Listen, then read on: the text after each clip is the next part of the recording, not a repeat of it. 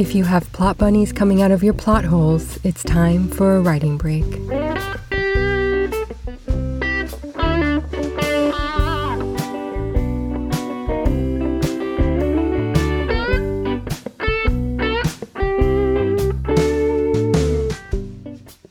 We are back on island time today and visiting a writing break friendly archipelago.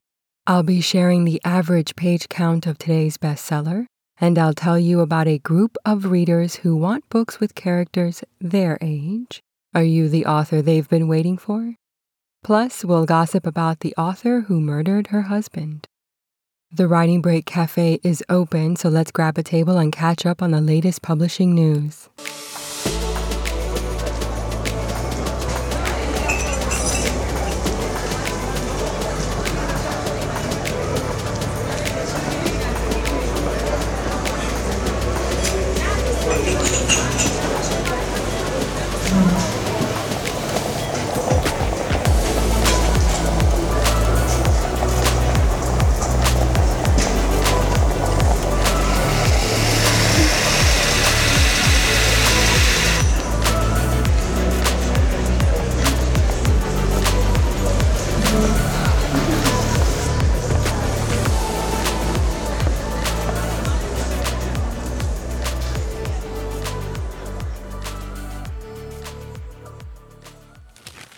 Writing What You Know has gone terribly wrong for one author. Self published romance novelist Nancy Crampton Brophy, who wrote an essay called How to Murder Your Husband, has been found guilty of murdering her husband. Prosecutors said the motive was a life insurance policy. Chef Daniel Brophy was killed at his place of employment, the Oregon Culinary Institute in Portland, Oregon, in 2018. Nancy was seen on camera going to and from her husband's place of employment the day he was shot.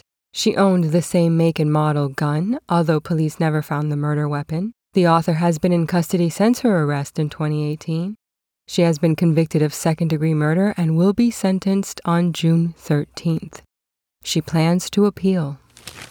Congratulations to Geetanjali Shree, who is the first Indian author to win the International Booker Prize. She won for her novel Tomb of Sand. In a study of 3,444 New York Times best-selling fiction and nonfiction titles, WordsRated found that the length of the average bestseller declined from 437 pages in 2011 to 386 pages in 2021. Things have gone from bad to worse for writers and publishers in Belarus since the August 2020 possibly rigged election of authoritarian ruler Alexander Lukashenko. This month, two publishing professionals were harassed by a propagandist journalist and subsequently arrested for reasons unknown. The International Publishers Association reported that, quote, police in Minsk have detained the director of a publishing house, Andrei Yanushkevich, and his associate, Nasta Karnatskaya, after they opened a general bookstore in the Belarusian capital. End quote. Kristenn Einarsson, chair of the IPA's Freedom to Publish Committee, said that publishers in Lukashenko's Belarus faced, quote, harassment in the form of police visits, seizures of computers and books, blocking of books from export, investigations by financial authorities, application of high fines for alleged financial irregularities, and the blocking of bank accounts. The Federation of European Publishers and the European and International Booksellers Federation have also expressed concern over the state of affairs in Belarus and the possible self censorship that might happen among writers, publishers, and booksellers. In a predictable and impotent move, Belarus has now prohibited the sale of George Orwell's 1984. This is like untagging yourself in an unflattering photo someone else has posted. We can still see you. Links to the full text of 1984 and to all of these news stories can be found in the show notes of this episode and on writingbreak.com. This book ban gave me the idea for a new modern term I'd like to run by you. But first, let's find a beachside bench to use for today's overthinking couch. The only time I see you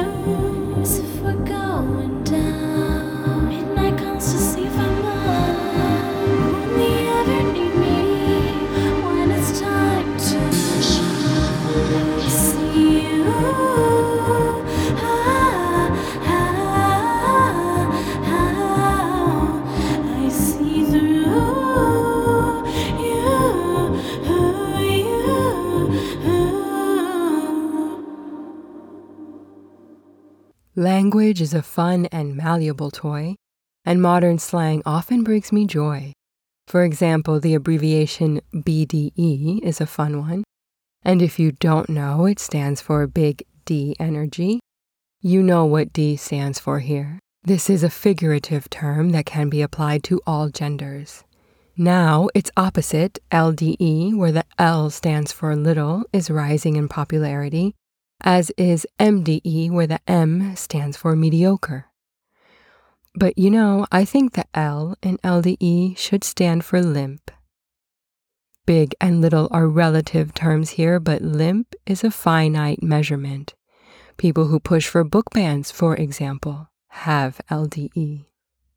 So the L in LDE should stand for limp. That's your conversation starter for the week. And now we're off to an independent bookstore.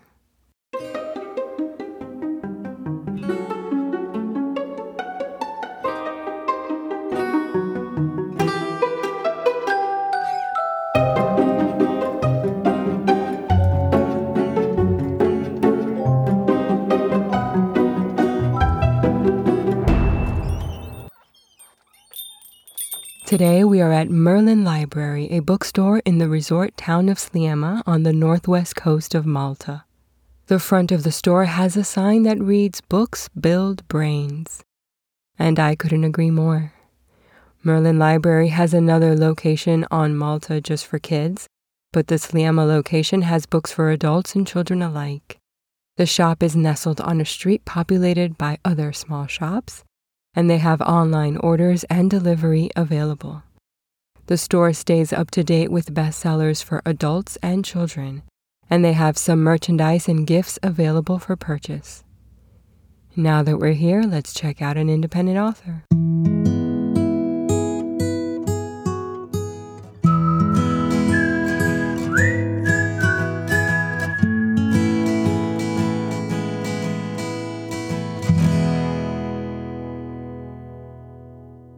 Today we are looking at Wally Worm and the Wool Scarves by Casey Martin.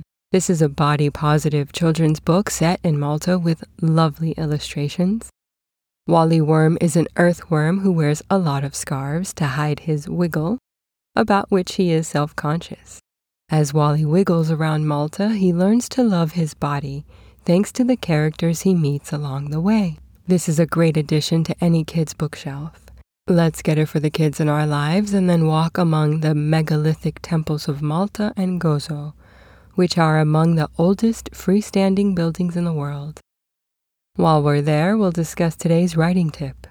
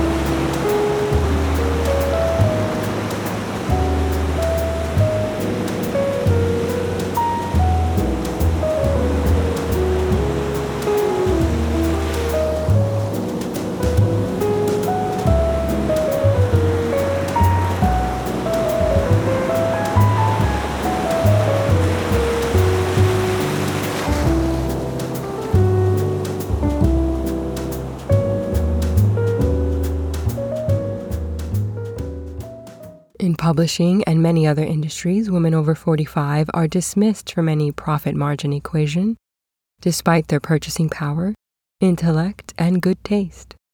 In publishing, women over 45 are the dominant consumer group. They buy the most books in both fiction and nonfiction. Books with female characters ages 45 and up sell very well. My tip today is, if possible, age up your characters. Maybe younger characters seem easier because they are a blank slate. Nothing has happened to them so far, so the backstory is minimal.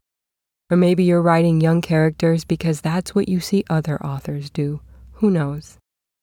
But I do know that in the International Booker Prize winning novel I told you about earlier, Tomb of Sand, the female protagonist is 80 years old.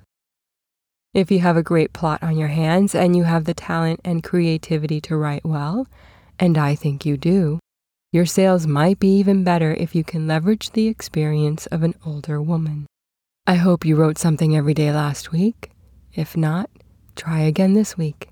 Remember, you deserved this break. If you would like us to visit your favorite independent bookstore, feature your favorite independent author, even if it's you, or discuss something you're overthinking about, please email me at podcast at writingbreak.com. Thank you for making space in your mind for the muse today.